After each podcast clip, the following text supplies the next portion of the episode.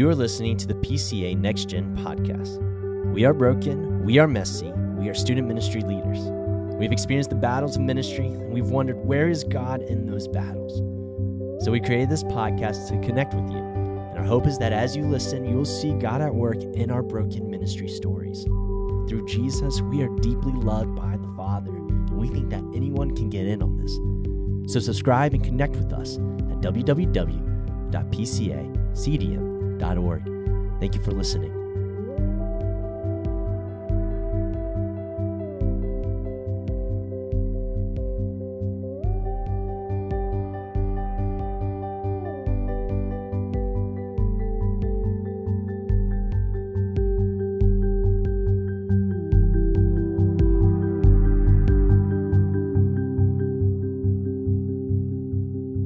Welcome to the Next Gen Podcast. This is part 2, Resilience with Danny Kwan. If you have not listened to part 1, I encourage you to jump back to the previous episode and check it out. Danny Kwan has spent 28 years in student ministry. Absolutely incredible. And he has so much to share with us about resilience and longevity. So don't miss out on part 1. And if you've listened to part 1, here is part 2 with Danny Kwan. Thank you for listening.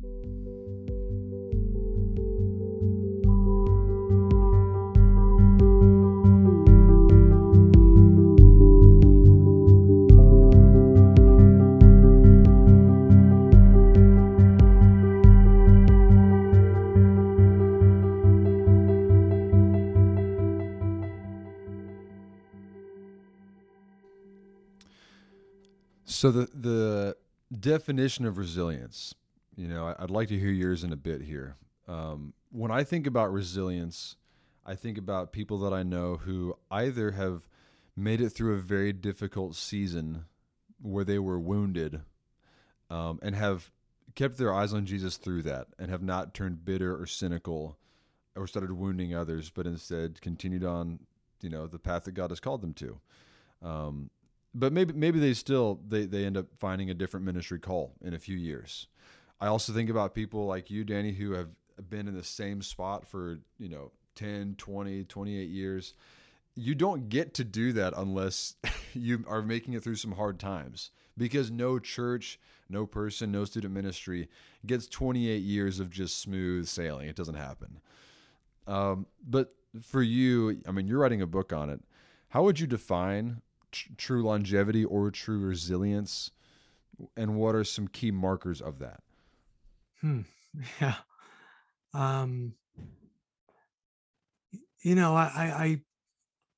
do think it, from a Christian perspective, especially, because there's books on resilience and grit and things like that. But from a Christian perspective, I think there is this real sense of, and I'm not saying I'm all there theologically and, in my heart issues and, I have struggles and stuff like that too. But I think that coming back to our identity and worth in Christ, that no matter how much I fail or succeed, that I really have that healthy identity in Jesus Christ, that I am loved, I am his beloved. And that, again, I always say to young pastors, don't listen to criticism and don't listen to praise. Both praise can puff up our ego and get us looking away from Christ and looking toward ourselves. And in the same way, critique and discourage us and bind us and make us feel very low and small. And I think that kind of, as a Christian, when it comes to resilience, really having that hope and identity in Christ. Paul writes, some of his letters from jail, and he says, I'll be joyful in all circumstances. How can you be joyful when you're in jail? How can you be resilient when you're locked up in a jail and all the things that Paul's been through? But really, it's, I consider everything rubbish compared to the surpassing knowledge of knowing Jesus Christ, my Lord. And again, especially for the Christian leader, who's been through and who will go through a lot of hard and difficult times, to overcome them in the midst of them, being in the shadow of the valley of death, is to really trust that, you know, the Lord is my shepherd and I am his sheep. And I'm sorry, I'm not giving you any fascinating revolutionary tidbits, but I think for Christian leaders, that's real healthy self-worth and identity in Christ. That again, there's always going to be things that tear you down and rip you down and make you feel low. And you know, we had a student who died, this is over 25 years ago, in a mission trip.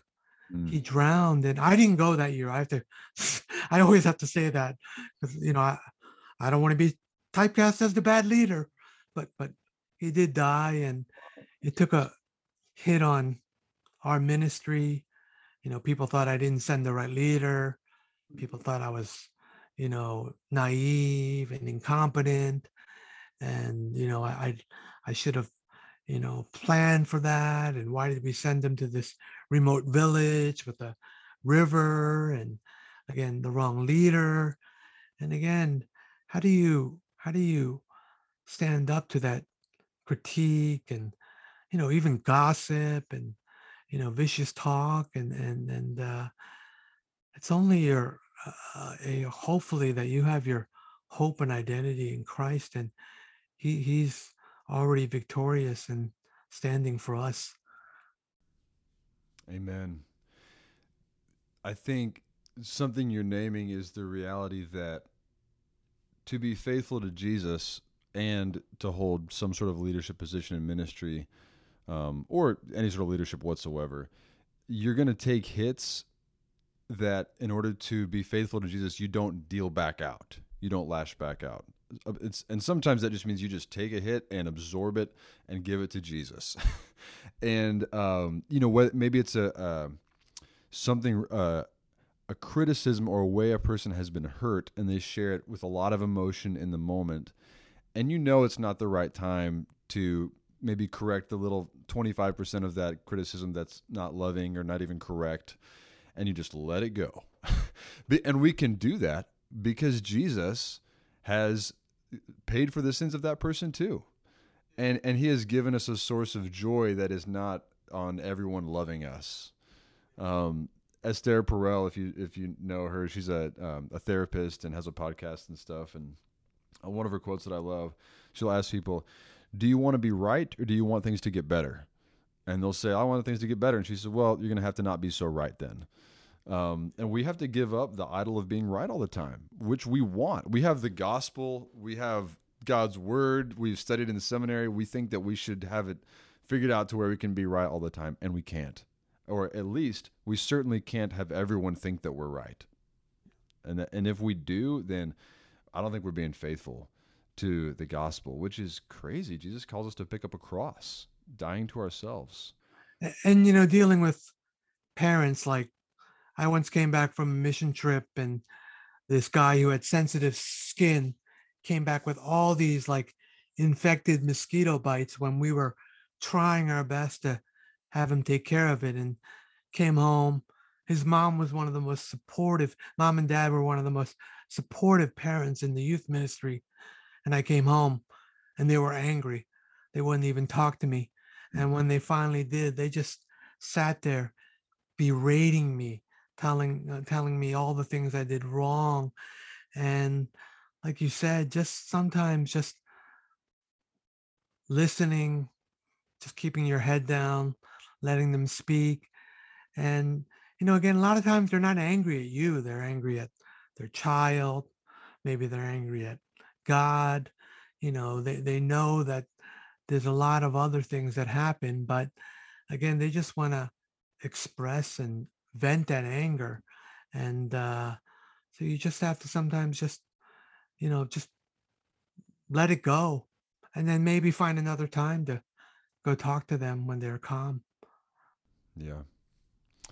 Yeah. So what is one thing, to kind of wrap up this section on resilience, and I'd love to hear any other kind of closing thoughts you have after this question, but what's one thing that all of us who may be thinking about those who are younger in youth ministry, what's one thing we can do to grow in resilience?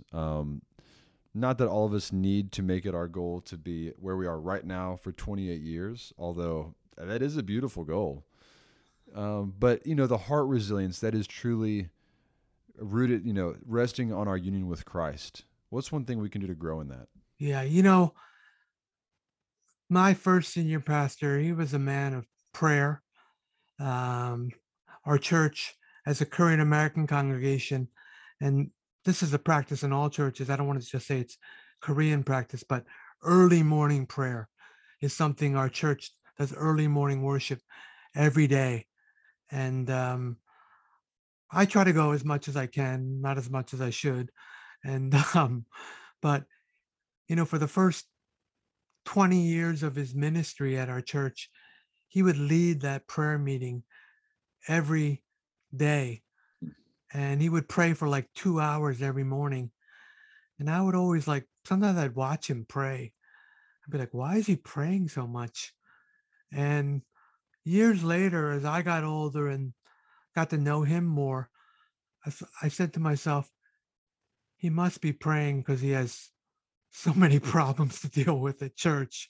It's so hard to be a senior pastor.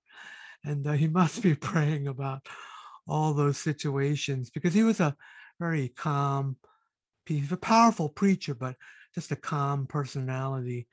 And I think developing the practice of prayer, where you kind of can live out that personal theology that I talked about, to find your identity in Christ, to put your trust and hope in God for those situations that are difficult, and conflicts and hardships, and even planning and volunteers and your ministry.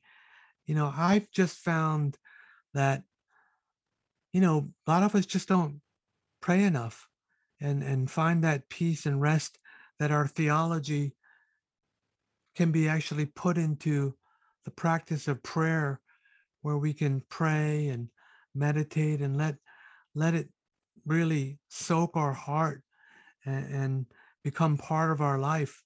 And so, and put our trust in God for those conflicts and situations and difficulties, and even simple things like planning and executing and going on a mission trip or a retreat. I think that the practice of prayer is just something that's forgotten and neglected, but it can be a great way to put our personal theology into practice. I pray my theology, and I think it really helps my heart, so I can also then deal with them. All right, so with Danny now, we're going to turn our thoughts towards conflict. Danny's already shared a little bit about what conflict has looked like for him. But I think it can be one of the most difficult experiences in ministry. That has been the case for me. And it is just very complex, very challenging. I think probably the number one reason people quit or change jobs, often without really resolving the conflict. And so would love to just get some of your wisdom from your experience on that. And we're going to kind of wrap into here working with, quote, hard people. Maybe it never comes to the head of actual face-to-face conflict, but some people are hard to work with. So I think one of the hard things about it, Danny, can be that you maybe are actually in the middle of conflict or working with a hard person and not actually know it, and think that maybe it's just your fault, or, oh, maybe this is a weird church and not. So to help people identify maybe if this is something they're going through, what does it feel like? What is the experience, even the emotional experience, when you're in the middle of conflict of some sort? Yeah.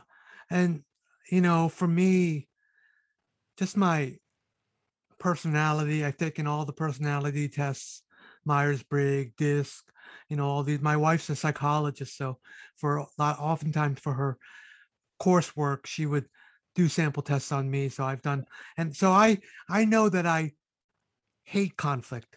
I like peace and harmony, and also my cultural upbringing as a bicultural Korean American. In some of the Asian cultures, we're more collective.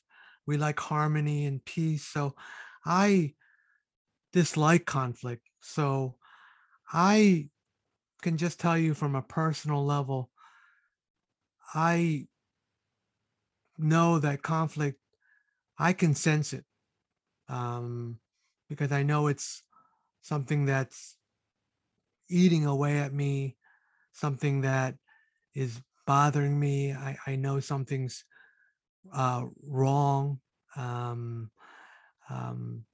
Again, it's something that, again, it can be somebody telling you something about the ministry, somebody pointing it out also about something going on in your ministry. But I think you see it when you know it. And I do want to point out that I have learned to embrace conflict, that it's not necessarily a bad thing. It doesn't make your ministry bad. People have differences of opinion. I think conflict can lead to innovation, because two people are disagreeing about something and how something's done. It can be, again, a positive thing. It doesn't mean that your ministry's bad or you're bad. But I think conflict is something that can be positive in ministry. But usually, a lot of times the conflict that I've had to deal with, there's some kind of gossip. I hear it secondhand from somebody. My senior pastor will tell me something.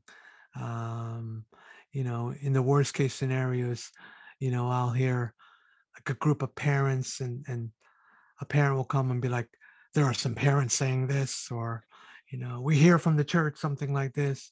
And again, they are a little bit more of the more extreme cases of conflict. I hear you. So you've named just a generalized anxiety, something kind of being on your mind. And I think maybe people feel like, oh, I'm just an anxious person, or, oh, this job is giving me anxiety. But to be able to get a little more precise and say, whoa, maybe I'm actually experiencing some conflict, or I'm in the middle of this, I think can be helpful, because conflict is, as you said, it can be helpful, a path towards something, towards resolution, or maybe even innovation. But so many of us never take that step or pursue that because we hate conflict, or we're afraid of it, or maybe we never even recognize it. And so when you're in that position, and I think one of the roles of leaders is to identify conflict and bring it to resolution. You have to know, like, am I the leader whose job it is to identify and, address this conflict or not? Which has to do with lots of things. But let's say it's under your umbrella, or it has directly to do with you and maybe your ministry. What's maybe some first steps to take as you think about, oh, there's conflict. How can I move this towards resolution, or at least bring it out in the open? Yeah. And so, like, I can tell you just some examples with that. Like, I have ministry interns. I have 3 right now. Every year, at the end of the year, we do a SWOT evaluation: strengths, weaknesses, opportunities, threats. And these younger interns, as they get seminary educated, they get this robust theology that they learn. The stereotype at one of the local seminaries here in Philadelphia, I won't mention, but is that as you get equipped with this robust theology, you get very prideful and proud of all you know. And so sometimes they'll be heavy in the critique of ministry. And here am I thinking, hey, I've been doing this for 28 years, but I never want to, that's just my pride talking. Gotcha. I always have this rule that don't get defensive, hear them out. Again, conflict with a parent who's critiquing the ministry, senior pastor who doesn't understand. Again, conflict can come in different levels, but the most important thing is that when I do sense a difference of viewpoints or an opinion, I try to really name it with the person or the parties involved and try to discuss it and come up with a solution. I think it's important. And again, I'm a person who doesn't like conflict, who's had to grow to, really what I'm talking about. I've had to really grow in my identity with Christ, believe that God's in control of the ministry.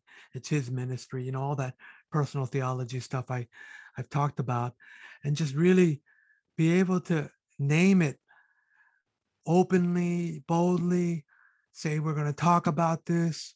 We're going to come to a resolution. That doesn't mean it gets resolved right there and there, then and there, but we're definitely going to talk about it and work towards a resolution before it festers, before people get bitter, angry, resentful, question my leadership. And I think that's just been one of the more important lessons I've learned about conflict. Because I hate conflict. I love peace and harmony and joy. I'm sure everybody does, but it's just not in my cultural, sociological makeup. It's not who I am in all the personality tests I've taken. But again, I found it so much more helpful, prosperous, joyful in ministry to really name a conflict if I'm sensing it, talk to the parties involved, and really work towards a healthy resolution. And that sometimes means I have to humble myself. And, just because I'm a leader, I'm a servant leader, I might have to give up and just sacrifice too. But again, and I'll tell you, we're going to talk about hard people, especially with hard people. And I wrote an article called How to Work with Antagonists. And there's a book by Ken Hauck called How to Deal with Antagonists. I think it's the best book, How to Deal with Antagonists, Ken Hauck. And especially with antagonists, like I can give an example of a ministry volunteer who was in charge of our music team. This is 15 years ago, 20 years ago, who was kind of favoring certain students, kind of mean and cold to certain students, nice to the others, was having some unhealthy, she was a female, but she was having some unhealthy times with some male students. And I think I let that go for a little bit too long because she was such a good, dedicated leader as far as her time and effort. And when I finally had to confront it, she was really angry, and it caught her out of the blue, and she thought she was doing a good job, and I probably was passive aggressive and didn't confront it. And I learned from that, 17 years ago, that when it comes to conflict, naming it and dealing with it as quick as possible to come to a resolution is important. In that case, I had to get rid of that volunteer leader. Sometimes it's not that extreme, but again, that would be my biggest thought on conflict. For so many people, we might say that dealing with conflict quickly is a priority. I think probably 10 times as many people say that than actually do it because it's always hard. I think one thing that I've learned when you're dealing with people that you trust and that trust you is even like literally saying it in the moment when you sense, oh, I think we might be having some conflict here. I think maybe we just disagree about this. Let's talk about it. And if there's trust, I think that in my experience, that often leads to a solution that is better than what had been in my head or maybe in that person's head, right? And being able to see that and how God works through that, and both people walk away not just happy with a solution that is a good solution, but also actually trusting each other more because, hey, we just made it through conflict and like we still like each other, you know, or at least respect each other for being honest with each other. It feels scarier than it actually sometimes is, because like you said, it is normal for Christians to very strongly disagree and have opposite ideas about the way that we should glorify Jesus. But that feels very threatening. Yeah. And even like with my new senior pastor, a couple of years into the ministry, he was doing some stuff. And, you know, I remember going to talk to him, just pointing out, you know, some of the way he does ministry as a new senior pastor, the way we used to do it, and even pointing out some things that he did that hurt me. And I thought it was real beneficial. I was scared to death. He's my new boss and, you know, he's going to fire me or something like that. But I think he found it very edifying to both of us. And just being open, you know, not going to gossip about it.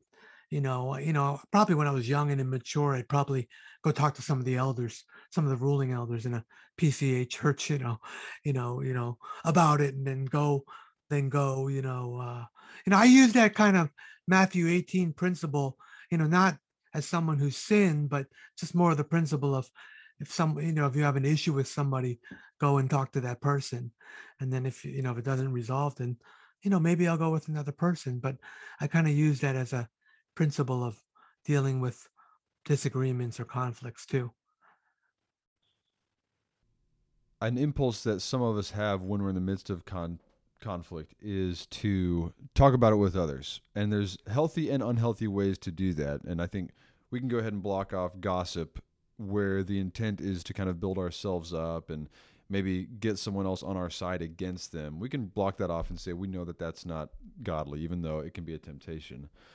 But even beyond gossip, there can be appropriate and inappropriate ways to lean into community and being known by others and even receiving comfort and wisdom about a situation of conflict. So what have you learned about doing that well, or maybe some ways to not do it well? Yeah. And this goes with, I know, Will, we're going to talk about dealing with hard people. Again, in youth ministry, dealing with a difficult parent who's, you know, really spreading bad rumors about the youth ministry or spreading bad rumors about me. You know, I think, you know, one of the steps in dealing with that type of more difficult antagonist person is to talk to somebody about it, especially someone on your church staff. If you have a supervisor, senior pastor, it can be, because you never know when you're dealing with a hard person, especially, that situation could get worse. That person can be really irrational. It might never come to a resolution. That person might get more gossipy. So just as a safeguard for your own heart and for the situation at hand, I've always used this idea of talking to somebody about your conflict as a safeguard for yourself, making sure that your heart's in the right place to ask that person for advice or their thoughts, or, you know, maybe I'm, you know, looking at things in a different way, but also to safeguard against, you know, a situation that might get worse or might, you know, explode, you know, and, you know, you don't want your church or senior pastor to be surprised. And so at least you've let someone know about a difficult situation that you've been in. But again, just in general, I think without being gossipy yourself, to really, you know, again, to get a hearing ear to offer you advice and thoughts and keep you in check.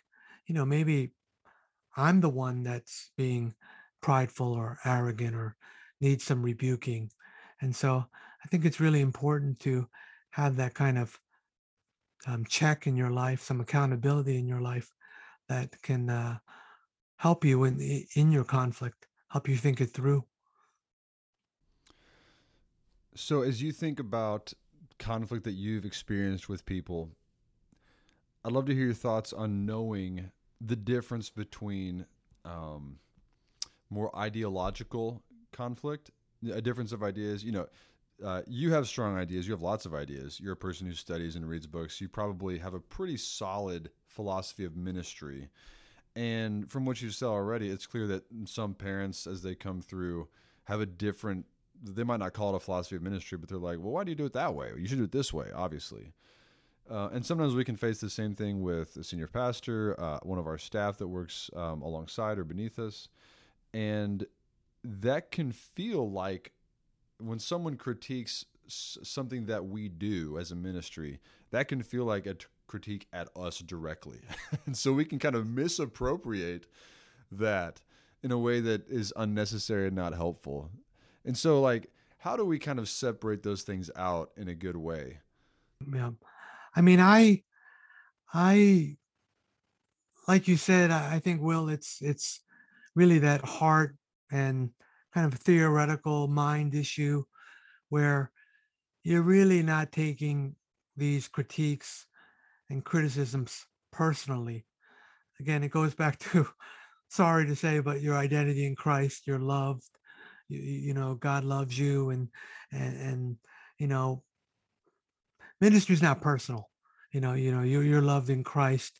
And so in that way, at least for me, you know, with the young interns who are critiquing and saying all these ideas we need to do, I've really learned not to be closed to people's critiques.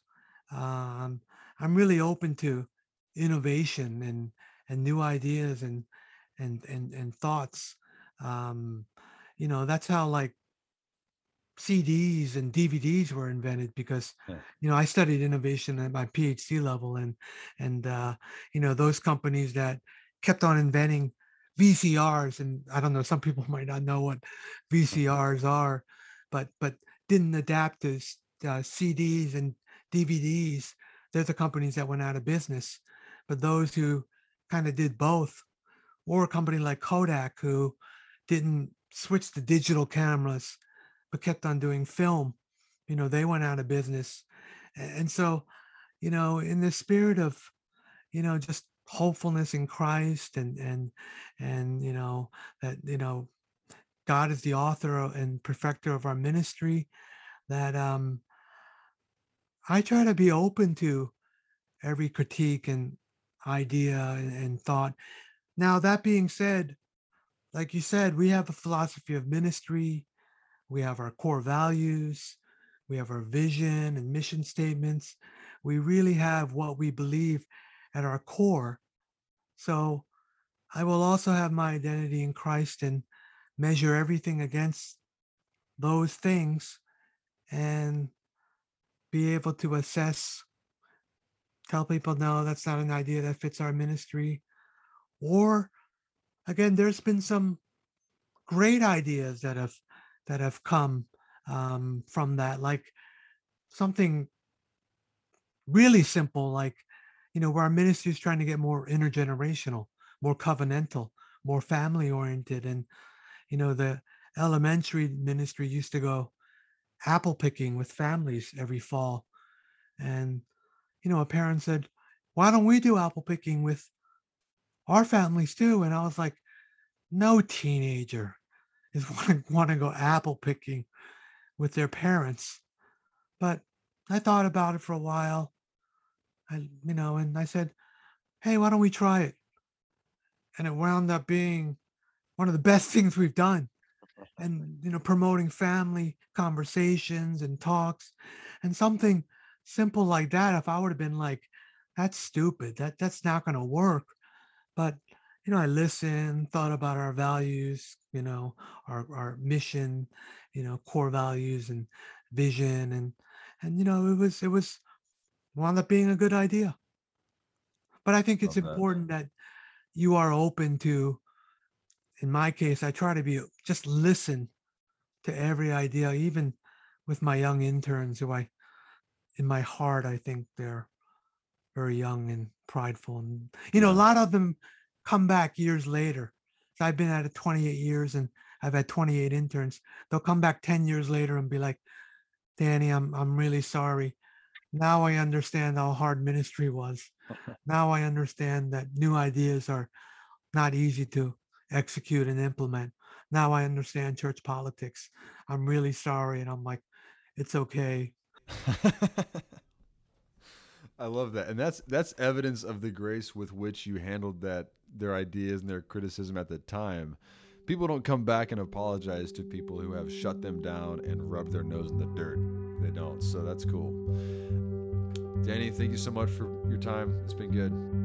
Thank you. This is really fun, and you're awesome too. So, you know, I'm glad I'm excited to read your books. I think this is going to be really helpful to a lot of people, and fun getting to know you a little bit, Danny. Look forward to seeing you again soon. Thanks, Will. Appreciate it. All right, brother. We'll see you. Bye.